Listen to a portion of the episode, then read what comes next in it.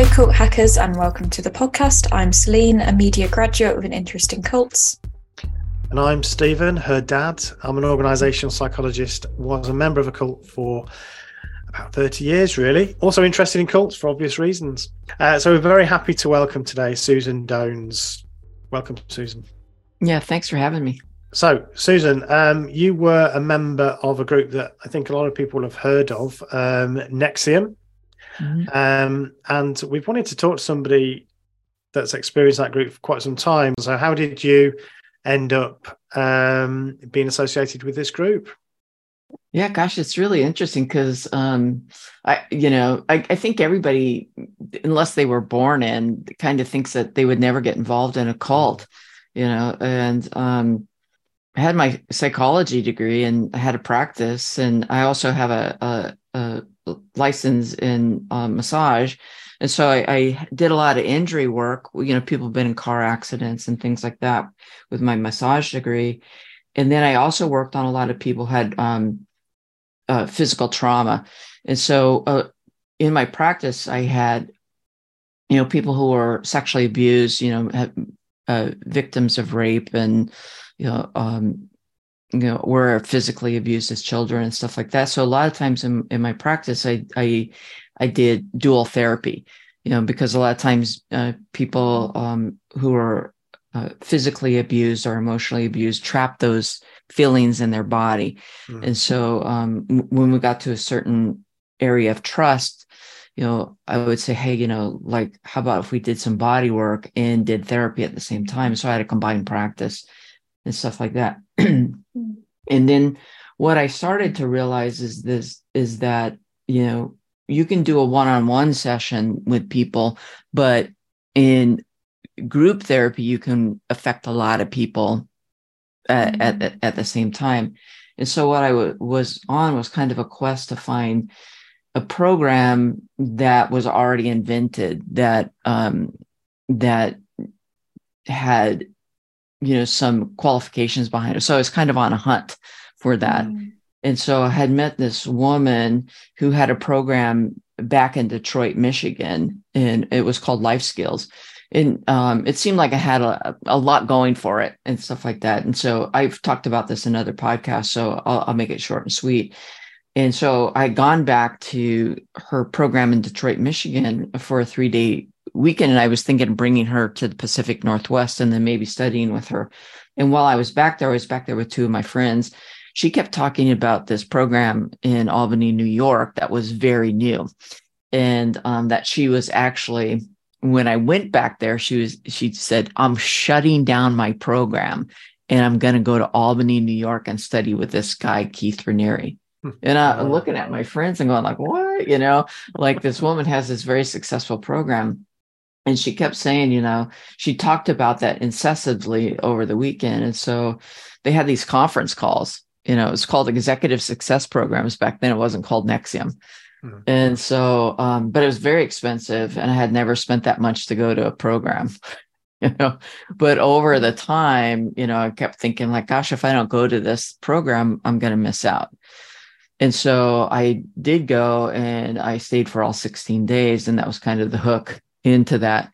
And then they had this thing where a group of us that went, they were talking about opening satellite centers, you know, and that intrigued me, you know, like, well, wow, this is something I can add to my toolbox of what I already do. Mm. Kind of thing. And so, and, and, there was nothing culty about it. All they had was a 16 day program, and um, you showed up, and people were in business suits. You know, that it didn't look anything like a cult. Mm. Yeah. yeah. Yeah, back at that time, I, I, think it wasn't until the Bronfmans, uh, the Claire and Sarah Bronfman came in and they had a buttload of money that things really started to shift, okay. you know? And so, um, and they kept Keith Raniere away from people a lot. He very rarely ever came in. And so it was like, you know, had the, this executive success program kind of thing happening, but over here, there was behind behind the curtain you know of the wizard of oz kind of thing there was all this stuff happening with the, within the inner circle thing mm. and mm. so i would get glimpses of it every once in a while and i kept asking nancy salzman you know is he sleeping with these people you know mm. kind of thing and she said well we don't talk about that you know, she didn't deny it. She Right. just said, we don't talk about that. Mm. You know, and then I found out that he lost $64 million of the Bronfman's money in the commodities market. And I blew a gasket, you know, like, why is he borrowing money from, you know, students?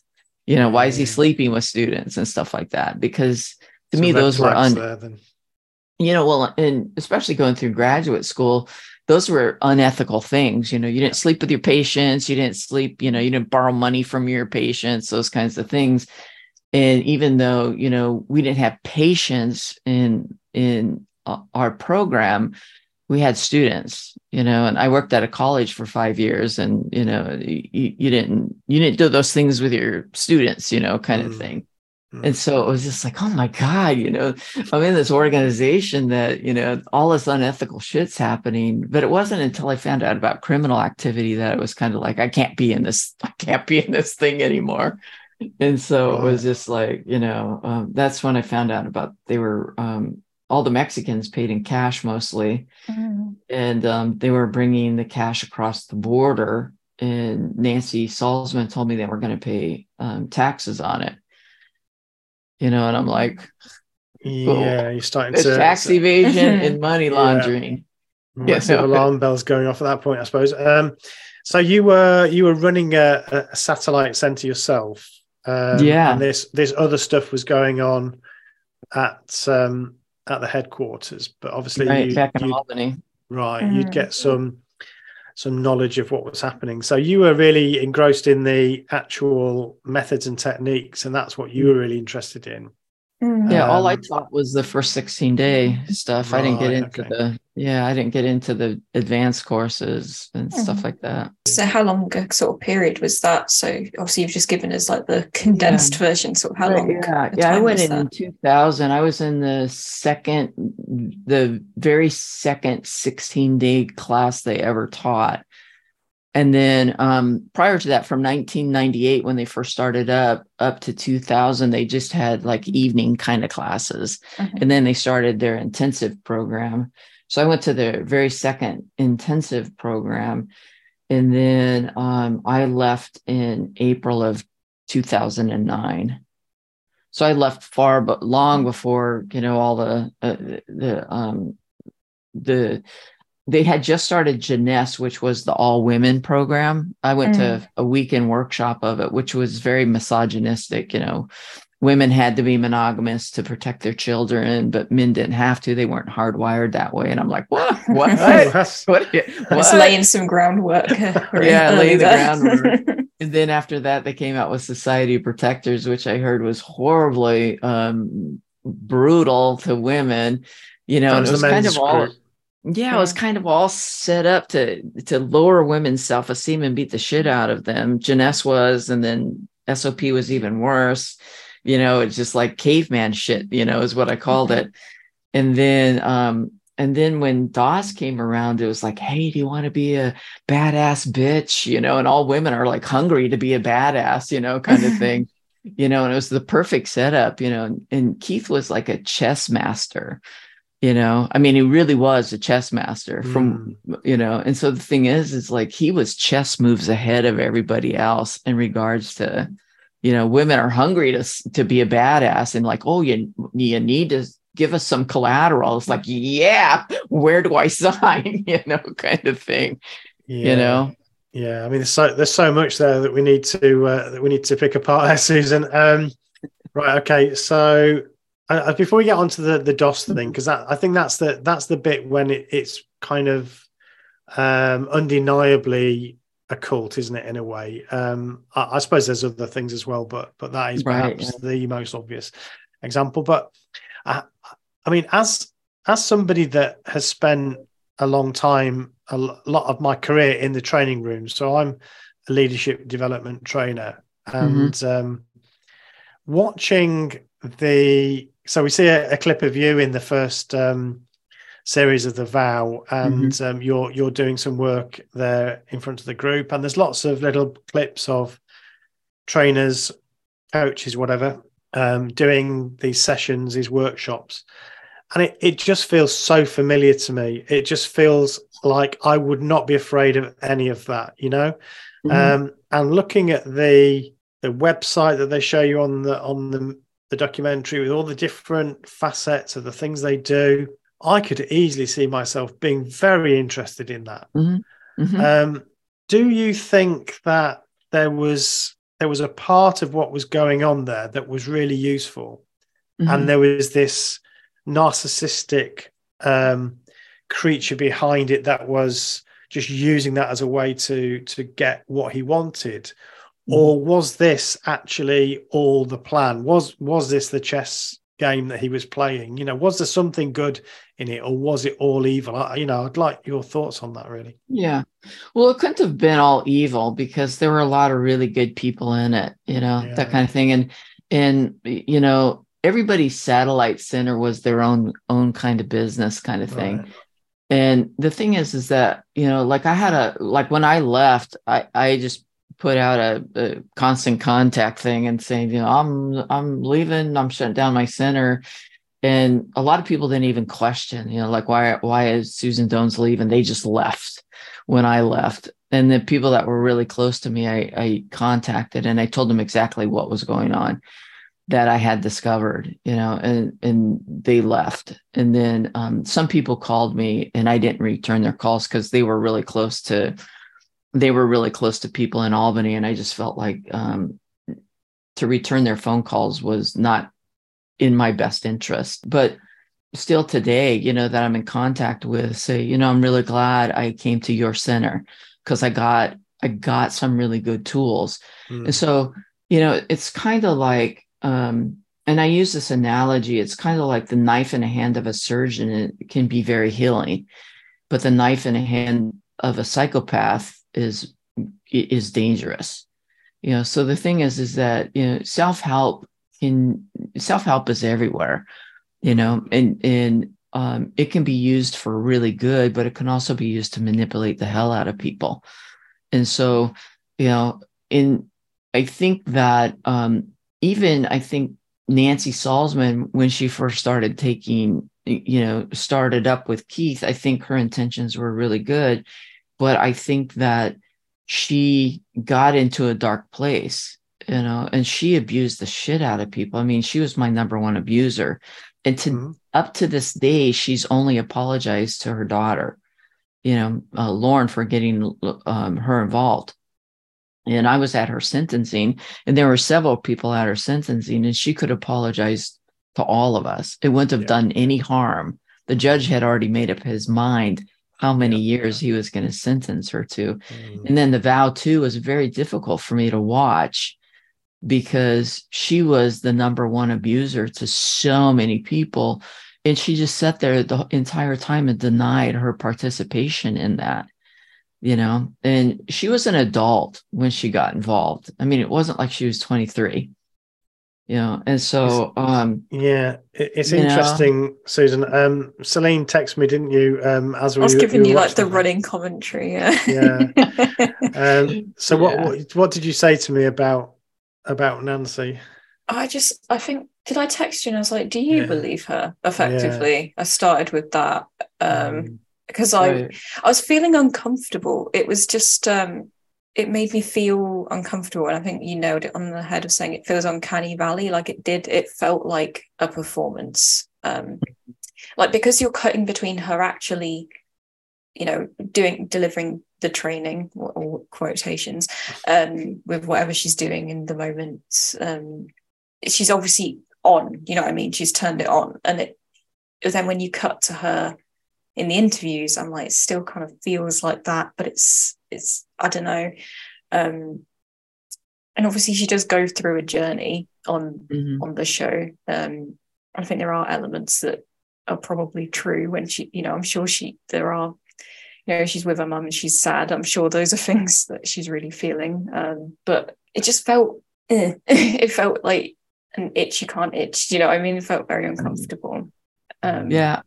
Yeah. Her mom went through um, when I went back to repeat the intensive because I, I wanted to open a center and move up up the ranks to, you know, qualify for that.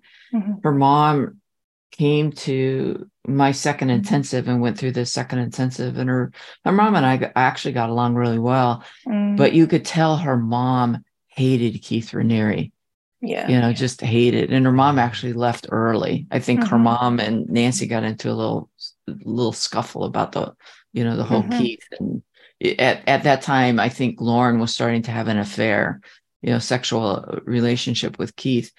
And um, uh, you know, and then she came back again another time and didn't stay very long. And you could just, I, I mean, in, in when Nancy, when her mom tells Nancy, I knew I was right about that man. you know, I was just like, yes. Mm-hmm. You know? And I think, yeah, yeah, because when she's um yeah, when she's like, no, you weren't right. And she's like, oh, I can say it now. oh. There's some undisclosed conversations there. Yeah. yeah. Yeah. Oh, it's oh, it's God. a real case of dancing with the devil, isn't it? Um, mm. You know, I, I guess mm. for her, and, and there's also this. Um, you talked about collateral, so we definitely want to get there. Um, but it feels like, I mean, we, we've talked about this in terms of lots of cults that you know you the sunk cost fallacy as they call it the the more you put into it the more effort you put in the more years of service the more money you put into it whatever it is the harder it is to to leave for all sorts of psychological mm. and practical reasons as well.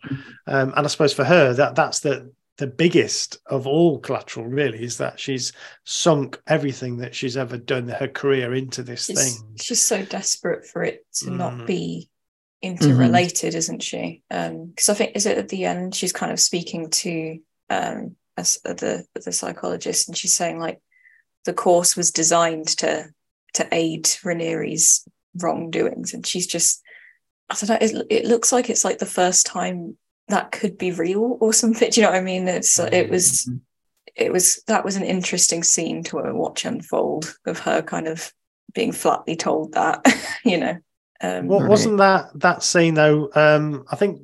Correct me if I'm wrong, Susan, but I think that was filmed when she'd already done the plea bargain, but mm. I don't think she'd been sentenced. So she it felt, yet, yeah, yeah, it felt like there was a lot of stuff going on there that you know she was trying to make sure she didn't go to prison or not for too long. Appar- yeah, apparent. I was looking up some bits. Apparently, she um or her team asked for this uh, her interview not to go out until post sentencing. Mm. Right. Um, yeah.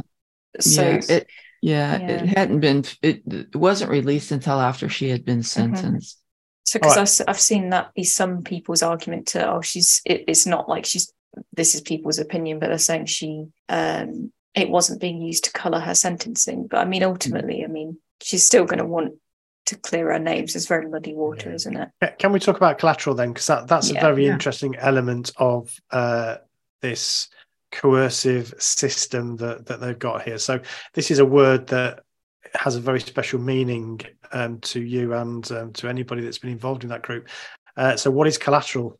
Well, you know, the thing is, is that they try to get collateral on people all along. You know, it's like they tried uh, from the very beginning to get me to not pay my taxes. You know, and, and they kept saying that, you know, um, uh, taxes are unethical. You know, the, tax structure of the United States is unethical, and like, why do you pay your taxes? And um, I was like, you know, well, you know, like I think, you know, even though the government might not be above board on everything that they spend their money on. And maybe, yeah, there's a lot of waste in the government, but you know, like I like good roads to drive on and I, you know, I like libraries and, you know, those kinds of things. And the other thing is, is that I was raised to pay my taxes. And like, if I don't pay my taxes, then there's, there's ramifications for not paying your taxes. Right. Yes. And so like, I'm going to pay my taxes. Mm-hmm. And, but they were constantly hounding me to do that. But the thing is, is that what I realized after I left is, is that they were just trying to get collateral over me. And then in I, I did an interview with Roberta Glass. I think that was the first interview I ever did. And she does true crime stuff. And um, the way that Keith, the setup in regards to how women were approached to have sexual relationships with Keith is the same setup they did with me to have a sexual relationship with Nancy, even though Nancy's not a lesbian, you know. But um, the the same approach happened to me in regards wow. to that. In in it was to one is to break up my relationship because they didn't like people to be in relationships. They wanted people to be more dependent on on the cult, mm-hmm. and then two is that would be a way for them to have collateral over me. You know, like, oh, you had an affair, blah, blah, blah, that kind of thing. And but it, it backfired on them. You know, one, I I don't do that. I don't play around yeah. Yeah. In, in that that kind of thing. But it I think really a better word for collateral is really blackmail. That's what it is, isn't it? That's what it is. Just call it what it is, yeah, yeah, you know, kind of thing. And then they did all different kinds of things. Like one time we in one of our intensives, they had this. Um, you know, we would we'd break up into little groups and and the higher levels, and we have mentor groups and stuff like that. And they did this thing where they had secret mentor, and it's where you would write your deepest, darkest secret, and you'd put it in this little box in a room. You know, where you'd go in and you'd put it in the box. And after after I left, I thought, I bet that was filmed. Like they filmed what slot you put that in, and then overnight they probably went in and read. Mm-hmm. You know, like oh, you know, this person's biggest, deepest, darkest secret, and then then another group would go in and read what your deepest darkest secret was and then that group would all decide how mm-hmm. to answer your thing and like i don't know what people i did something nebulous because i thought you know you know yeah well one i don't have any like deep dark secrets you know that that i don't you know kind of thing but you know like i don't know let's say somebody raped somebody when they were a mm. teenager you know, and they wrote that as their deep, dark secret kind of thing. You know, now they have that blackmail mm-hmm. over that person's head if they film that kind of thing, like, oh, we know you're a rapist kind of thing. Mm-hmm. Yeah, it's frightening, isn't it? Um, so yeah. so they were trying to get you not to pay your taxes, so that that would be um, something they could they could threaten you with, basically going to the authorities and saying, mm-hmm. um, yeah, by the way, do you know that this um, this person hasn't been paying her taxes, or um, trying to set up some sort of sexual relationship or mm. advances? Um, yeah, that and and then yeah, that's uh, I mean that's a that's something that Scientology does to a degree, isn't it? So mm-hmm. there's there's uh, similarities there in terms mm-hmm. of getting people's secrets and um, and finding out and recording them. Yeah, when I left, they this woman came. She left with us, and she came up with came up to me and she had sh- set up a, a shell bank account for one of Nancy's businesses. And she said, well, I don't know what to do with it. I said, go close that account, take any money that's in it and take it to the NXIVM's admin office. I said, mm-hmm. what, what, like, why are, why did you do that in the first place? And she said, well, Nancy said she could only open so many accounts. I said, that's not true. Mm-hmm. Yeah. So what they were doing is having people open shell, shell businesses for the, the company, you know, so that if they were ever you know the irs or you know whoever mm-hmm. came in these people are left holding this bag. And i, I believe that that was for money laundering purposes. Right. Mm-hmm. yeah. Shocking. So again it's this leverage that there's um i think this is one of the the uh the common factors of of cultic groups is is a desire to get some leverage over people. Mm-hmm. it's the way they coerce you isn't it? Um so this so-called collateral is one way um, think... Isolating you is another way, and then then you you're sort of losing all your friends and your social group. Mm-hmm. Mm. Yeah, I think it's um, important to like iterate as well that, that, that all of those things are not physical locked doors because you know in mm. the actual um, yeah in the uh, doc itself you know one of the things that the defense attorney brought up was um, when Daniela was locked in a locked in a room. She wasn't physically locked, but um, and all of these things we've already discussed you it is being controlled. You may as well be in a locked room you know if they've got the right collateral or you know if you've been mm-hmm. isolated and you are completely alone like all of these things are effectively a locked door. Um so i think he was really trying to push on that. You could have left any time thing. And i think you know unfortunately that is a narrative that still gets told by people. They don't understand um, mm-hmm. why people stay and it is that there is a locked door. It's just yeah, it's a well, series of techniques, isn't it? And and ish, and things they've set up. It doesn't have to be physical. Well, the other thing with Daniela too is that they had taken away all of her papers. They took mm-hmm. away her her, her um, passport, any ID yeah. that she had. They took away her birth certificate and stuff like that. Mm-hmm. And even when they did eventually let her go, they took her to the Mexico border and dropped her off without anything. Mm-hmm. Yeah, no identification, no money, nothing.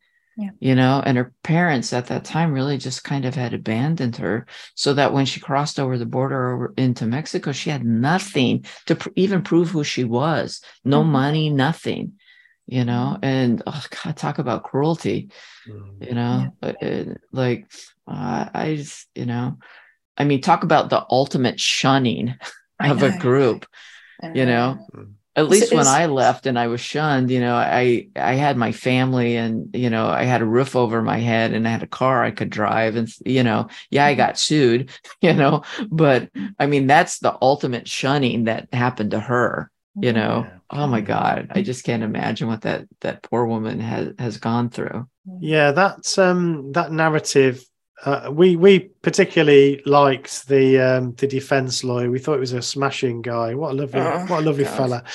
this Um, morning, my messages, I was just like, I am disgusted, just very angry this morning. Um, Um, yeah, so the lawyer defending NXIVM. Um, but that Oh, that Mark what was his name? Agnifilo. That's yeah. it. Yeah. Oh, Um, that but that narrative, as Celine says, it is very common, and it is it is used by apologists of of cults as well. Um, Mhm. I, I'd like to get your thoughts on that. You know, the personal responsibility angle. People are making choices.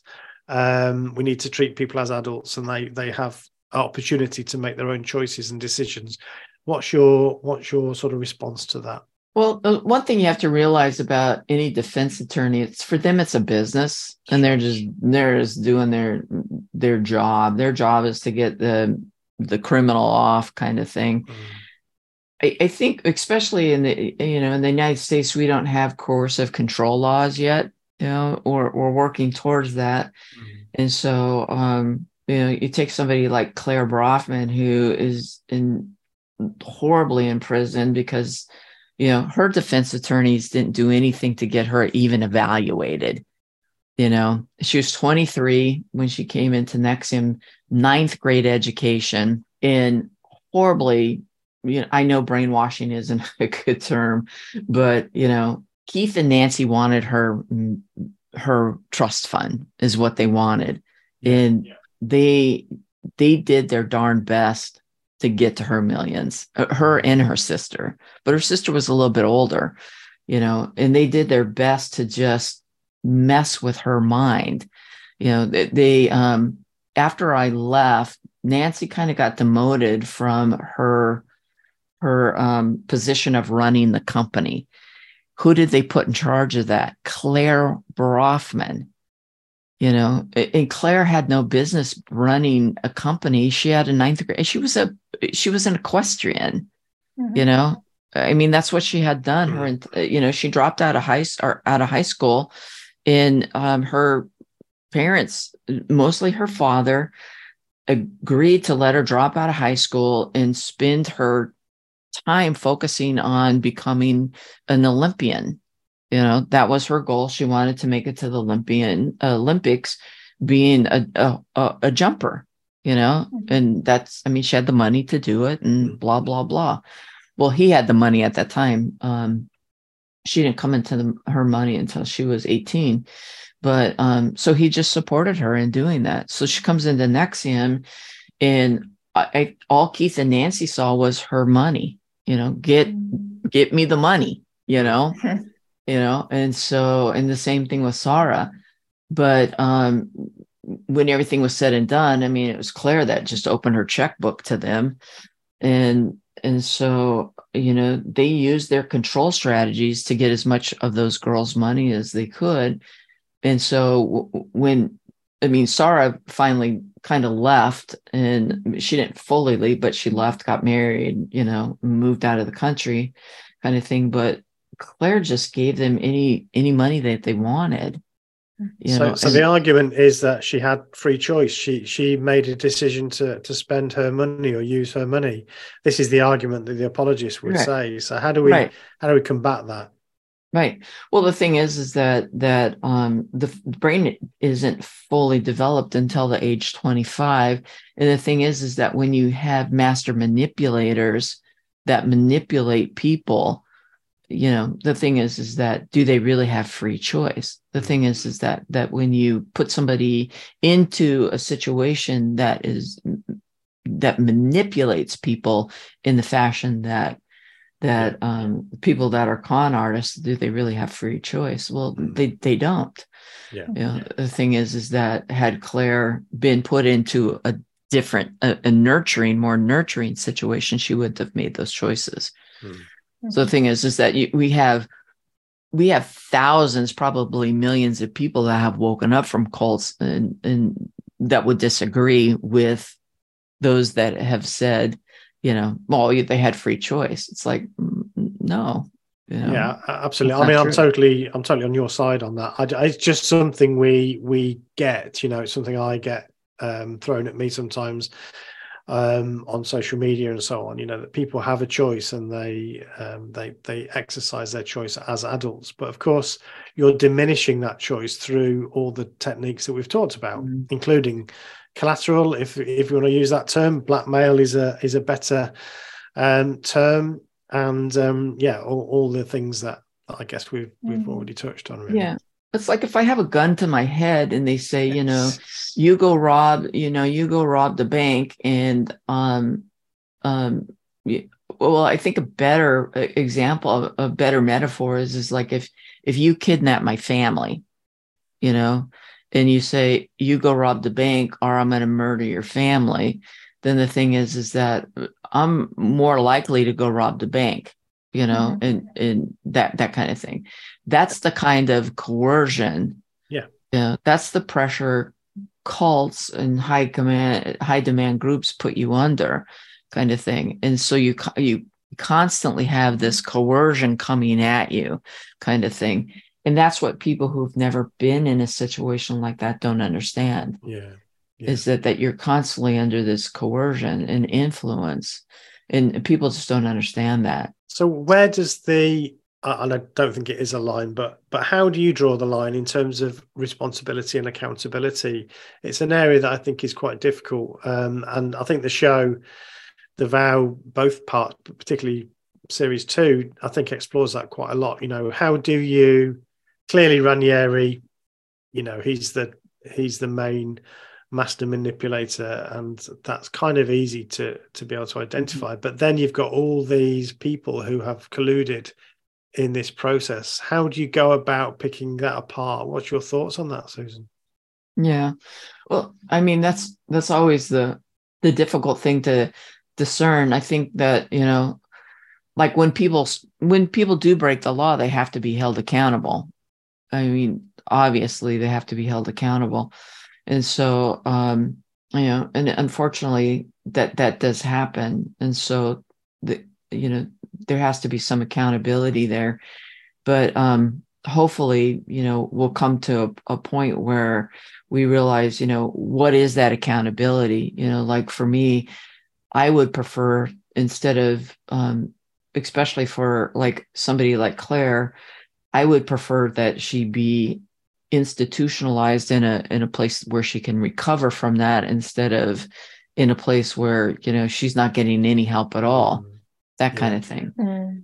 you know that would be to me um a, an appropriate place yeah. for that you know i mean and then if she's not amenable to to that kind of treatment after a certain amount of time then then yeah then she needs to go to prison for the crimes that she committed you know, that you know that kind of thing for somebody like nancy salzman i mean so many people warned her you know like what are you doing with this guy? kind of thing. She was a lot older and a lot wiser that kind of thing.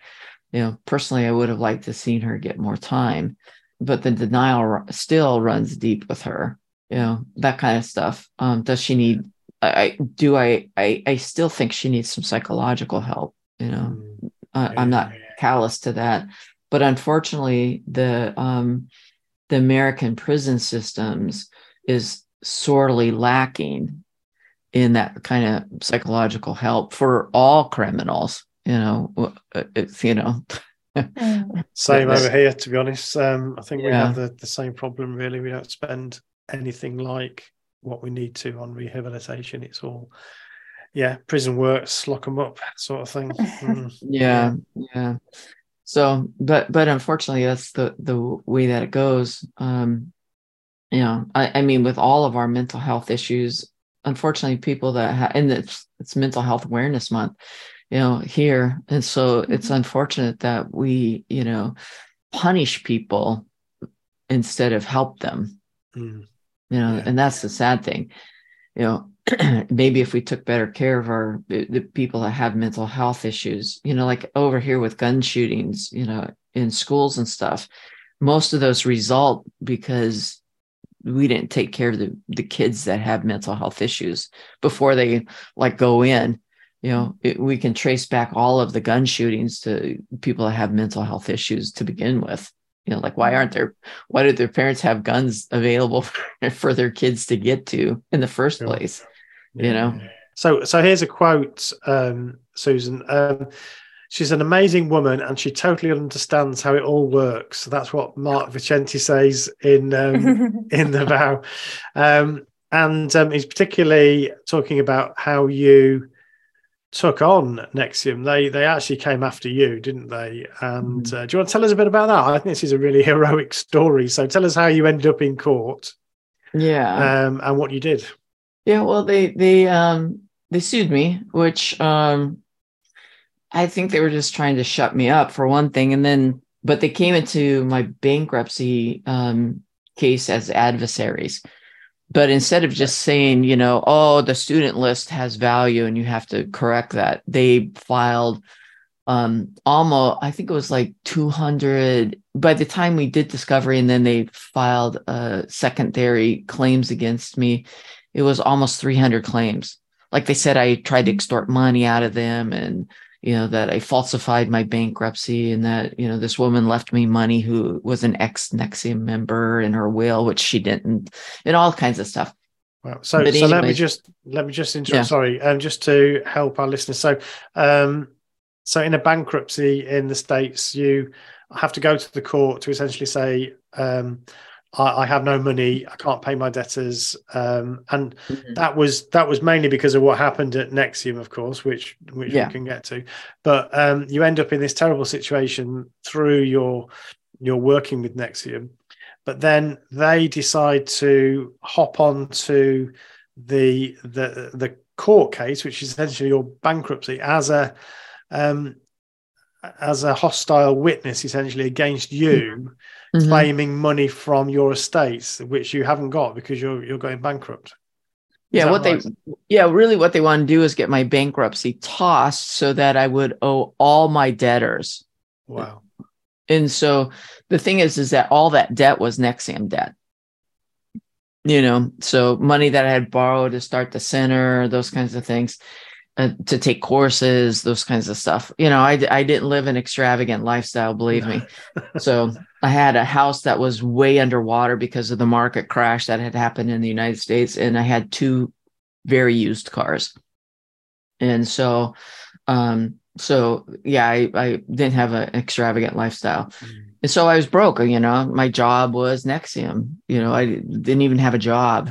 So, and so, yeah. And so I couldn't find an attorney that would take me on pro bono, which means for free.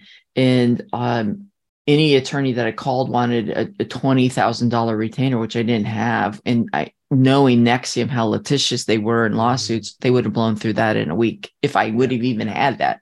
So here I am in bankruptcy court, standing. You know, my bankruptcy was approved.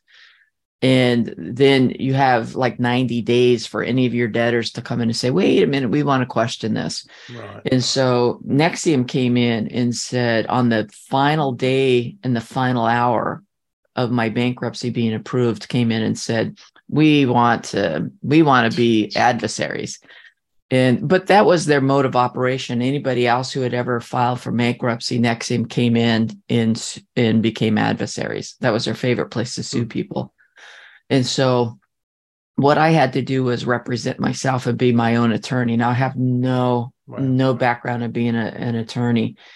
So I reached out to a couple. Uh, um, I reached out to the attorney who represented um, Rick Ross, who was um, he, was he's a, a cult investigator mm-hmm. in the United yeah. States. So I reached out to him and I said, Gosh, I'm being sued, you know, like I know you can't represent me, but like if I need some help, could you like like help me? And he said, Sure, you know, like I'll give you some help. And then I reached out to this other guy who had been sued by NXIVM. And I said the same thing. He said, sure. And then I, I took an online course on how to how to win in court. And so um and, and I had taken that course early on. And then I took a nine month certification through the University of Washington on on private investigation, you know, because I knew I'd have to do some investigating. And mm-hmm. and I passed that course to be a private investigator. and stuff. And so, um, because I knew this was coming, I was warned the day I walked out of NXIVM that they were going to sue me, and and so, um, so I just prepared myself for everything. And um, my partner got a job, and my sister was a caterer, so when I didn't have to go to court, I would go over and help her chop up food or wash dishes and stuff like that. And I had a small little DJ business. So on the weekends, I would try to do weddings and stuff like that oh, to wow. bring in some income because we were broke, you know. And so, um, and so then, you know, I would just like studied the law as much as I could. And then like they would, they served me through FedEx. Uh, and so like I get these papers and I just cried and like I don't know what to do. But I knew I couldn't just like roll over and pee on myself and like let them win. yeah. and so, you know, I get these papers and I just like, okay, you got to handle this. And so I just would make some phone calls to these two attorneys and say, you know, like what, like I, i'll uh, and they would be like, okay, this is what you do next. And so I'd like type up these papers and one of the attorneys sent me a legal form you know that that you mm-hmm. have to everything has to fit into these columns and stuff yeah. like that and so i show up to the first day to this motion hearing and the judge his name was judge lynch like oh my god you know lynch i got the lynching judge and he's like he's looking at the papers and he goes these are very serious charges, Miss Dones, and you should consider getting an attorney.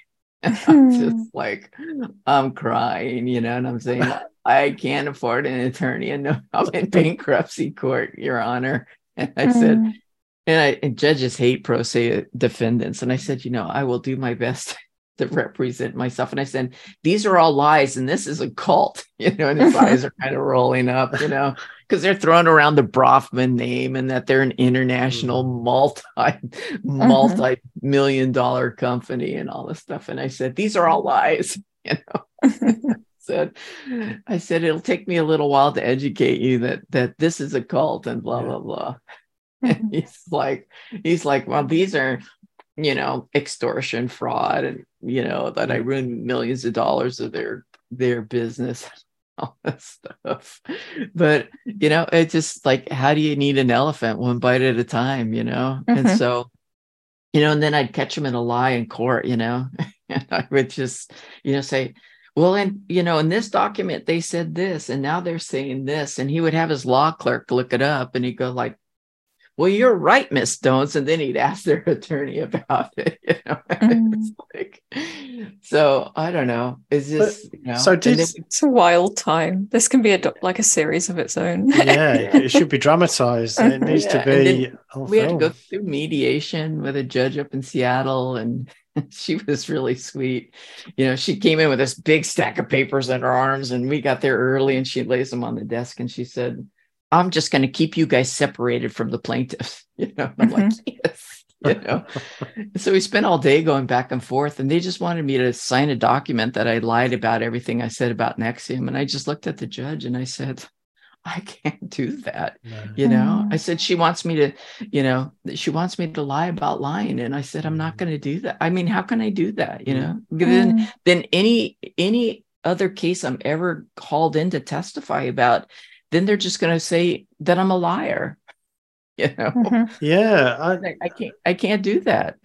Uh, I guess what what what interests me about this is, um, and I, I, suppose it's the way that the justice system works. But in a way, what they're doing is because through their um, their behaviour, they're they're exposing what they are and who they are and what they're doing. And it surprises me that it takes another what decade really before before they start to become properly exposed. You know, you'd think that during that process, the fact that they failed in all their attempts to get you and that uh, their lies were brought out into the open, why didn't anybody else say, look, this is something we need to have a look at?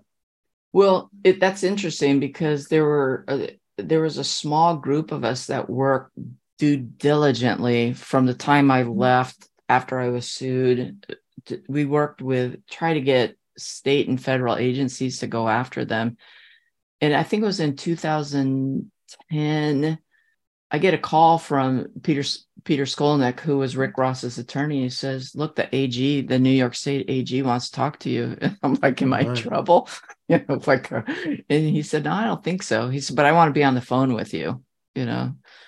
And I'm like, "Okay." So they wanted information about NXIVM, and so mm. the, the AG talked to me and, and two other people, and I had to go to my judge because I was still in a legal case with them and I had to go to my, I said, you need to send me a subpoena. I can't give you anything because, you know, like I'm, you know, right. uh, you know, because I still had some of their materials, but they were being assholes about me turning it over, um. but saying you won't turn it over, but they were, were being assholes about me giving it back to them. And so the AG wanted their some of these materials, but I couldn't, you know, my hands were cuffed about mm-hmm. giving it over to them. So they subpoenaed me, and then I took the subpoena to the my judge's law clerk, and I said, you know, I'm being subpoenaed, and like you've told me not to give this to anybody, but now I'm being subpoenaed. So the judge gave me permission to send this information off to the AG, and they were looking at NXIVM as a pyramid scheme. Mm. You know, and so, and then they were, we turned over all this information that they asked us to turn it over. And then finally they said, oh, okay, don't send us anymore. And we thought, yes, we have them, mm. you know, mm. and then nothing happened. And then we thought, oh, well, like what the hell's going on, you know? And then, and this was in like 2010, 2011, 2012 mm. timeframe. And then we're thinking like, God, that's never had to happen you yeah, know yeah. pyramid scheme money laundering you know i told them all about the money laundering how the money was coming into the united states where where i believe the money was being stored all of that stuff you know from the, stuff nancy salzman had told me and the pyramid scheme was was particularly serious for Raniere because of course he ran a pyramid scheme before he started NXIVM that mm-hmm. had gone terribly wrong um, and he was he was under orders not to start another business like that, wasn't he? Well, yeah, him and Pam Cafritz, which Pam Cafritz was, she's dead now, but Pam was his number one pimp.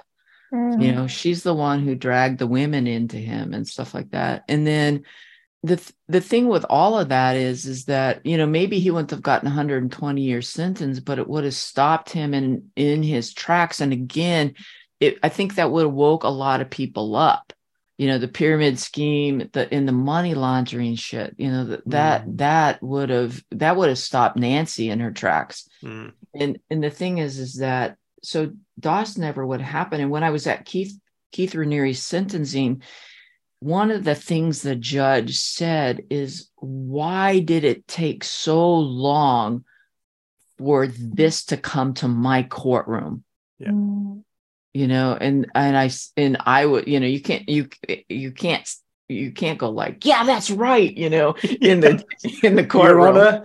Yeah you know i have an answer to this. i've been saying that since i left NXIVM yeah. you know you can't say that you know but uh you know inside i'm just going like i i agree why did it take so long? I, you know? I wonder if part of it is because of um the ages of the young, you know, the as it got younger as well, it becomes, you know, the argument of as much as we get we we disagree um, about anyone being able to leave at any time, you can't say that, and everyone knows you can't say that about children or people under 18 or whatever. And um, Camilla, her story, it sounded like a big turning point, and I guess it just becomes completely unarguable. Of if anyone wants to try and argue choice you can't at that point because because of her being younger. Um, I, I, guess that might have been the straw that breaks the camel's back, so to speak, as a juror as well. You can't argue that, and mm-hmm. the defendant's argument of choice completely flies out the window at that point as well.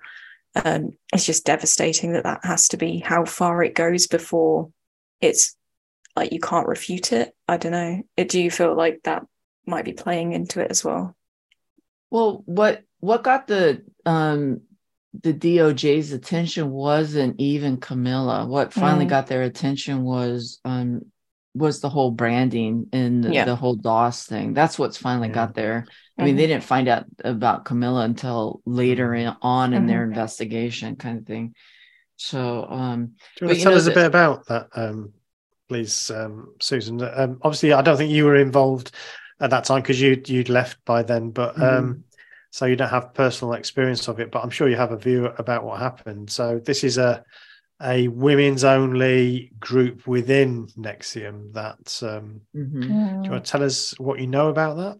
Yeah, well, I've learned a lot about it because you know yeah. I've talked to actually uh, several women who were in DOS, and um, you know, I don't know. I kept, you know, one of the things I kept saying is is that Keith's behavior is is that he would do something and then he would get his hit from that, kind of like a drug addict, you know, and then he would have to amp up his behavior to get his next hit. Mm. And so my theory was is that he would eventually do something that would step over the line, you know, to um to the point to where the government would eventually step in and say enough enough with you young man and um and so the one you know in in in putting into him the one thing that was really good about the NXIVM case is is that it set a precedence in the United States for um, the government to now go in and like since then they um, they there's a, um, a R&B singer his name's R. Kelly you know and they went in and, and and filed charges against him. And then Larry Ray with um, the uh, Sarah Lawrence College situation where they went in and stopped him, you know. And so I think what they've done is they've set a precedence now to go in and um, shut down similar cult situations, you know, or high demand groups. Or R. Kelly wasn't necessarily a cult, um, but he was like a single kind of, you know, sexual abuser kind of thing. Mm-hmm. And so now, now it's um, that that precedent has been set. I think it's going to be easier for them to go in and, and deal with sexual predators, whether it's a cult or, you know, one-on-one kind of situation so that's the good news. Now it's like pressing for more um, coercive control laws, yeah. where where people can be taken care of um, easier. And if we can get that law, the law in regards to coercive control passed, that that'll yeah. make that'll be better for us. So in the UK, we have coercive control laws, but only within a intimate relationship setting. So the the area that we're trying to push for is to extend these laws that so they also include coercive groups, not just coercive partners. Mm-hmm. Um, so yeah, I think you know we're we're perhaps a little bit further ahead in the UK because we have the coercive control laws, but not in the group setting. So that that's the area that we're sort of working on. Yeah. Um, but um, so yeah, the the DOS um, the the branding was uh, was something that was done to women. I think um, listeners that don't know about that, obviously they should watch uh, The Vow or listen to um, perhaps other podcasts that um, are made by ex-members. So I know there's some uh, the podcast a little bit culty. They obviously come from that that um, situation. So Sarah Edmondson is is one of the hosts there. Um, so yeah, uh, if you want to know more about that, I guess as listeners, it's it's worth checking that out. What I wanted to do just before we finish, um, Susan, is talk about your work because you have a website and you are quite active in the support area. So what what tell us about your work that you're doing to help people? Yeah, yeah, I um yeah, I have a website. It's just my name, susandones.com. Um, I unfortunately haven't been to my website in quite a long time to update it. Um, I um, started working with uh, Janja Lalich, and mm-hmm. so I've been doing some work um, with the Lalich Center. And so I don't know how many people know that uh, Janja start, has started non. She's moved her her group over to um, a non a nonprofit kind of thing, and so um, I have been running a support group for her, and then I just do some one on one work with survivors uh, in regards to that but my hope is um, with with um, with my website is that one of the things that I'm looking at is starting a legal aid kind of program uh, for people. So, um, so that people who can't afford an attorney, I've had some attorneys contact me, some paralegals uh, um, contact me. So my hope is is that to start a, you know, a lot of times when people leave cults, they want to become therapists you know and so one of my hopes is is that you know think about the legal field because we need you know we need people in the legal field um, that could um, maybe do some pro bono work or some legal work for mm-hmm. less mm-hmm. that kind of thing and then but have a group where you know this course that i took was actually pretty good but then um, have you know like for me i had a couple of attorneys that you know if i got into a bind with like i don't understand you know what is this you know how yeah. do you you know but like you know sometimes depositions can be a little pricey that kind of thing and then set up a nonprofit um i don't def- necessarily want to manage the nonprofit but find some mm-hmm. people that you know are um honorable people that could run the nonprofit and then have you know um you know people donate to a nonprofit to where we can help you know people that do get mm-hmm. into legal issues with cults because that does happen especially when you leave is is that when you get sued by a cult you can just say you know well f you you know i'm going to fight mm-hmm. back yeah. you know kind of thing because that's the biggest thing i mean NXIVM spent $500000 suing me you know, mm-hmm. because they could, you know, they yeah, had the Bronfman money, yeah. you know, and the thing is, is that they wasted five hundred thousand dollars suing me because I won, mm-hmm. you know, and it was just, you know, this is the motion that I need to file. I'm going to file it, you know, um, you know, and it doesn't take that. I mean, it took time out of my life because I couldn't work because my job was to, Mm-hmm. My job was to become a, an attorney, but now mm-hmm. I'm not. You know, if somebody wants to say, "Well, I'm going to sue you," I go like, "Well, go ahead." You know, no, go ahead. I mean, I think that's really inspirational. To be honest, I, I can't imagine. I would be absolutely terrified. I just can't imagine what that feels like to have a, a business coming after you with all that money. You know, that's just. Mm-hmm terrifying, but well done. It's been really, really interesting to talk to you. And yeah, yeah, fantastic story of um, yeah, beating NXIVM at their own game there with um, them coming after you. That's a great story to to hear. Um, it's a it's a movie. Somebody's got to make a they movie. Have, yeah. Think about who you want to play. You know.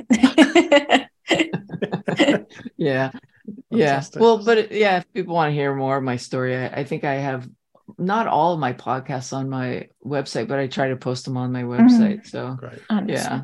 Yeah, I just did a I just did a live stream with another woman. She was in MLM, and so we did like you know why are MLMs and pyramid schemes and high demand groups even legal? Mm. So I'll post yeah. that up there too. But it's funny because um, people could ask questions, and most of the questions were about NXIVM.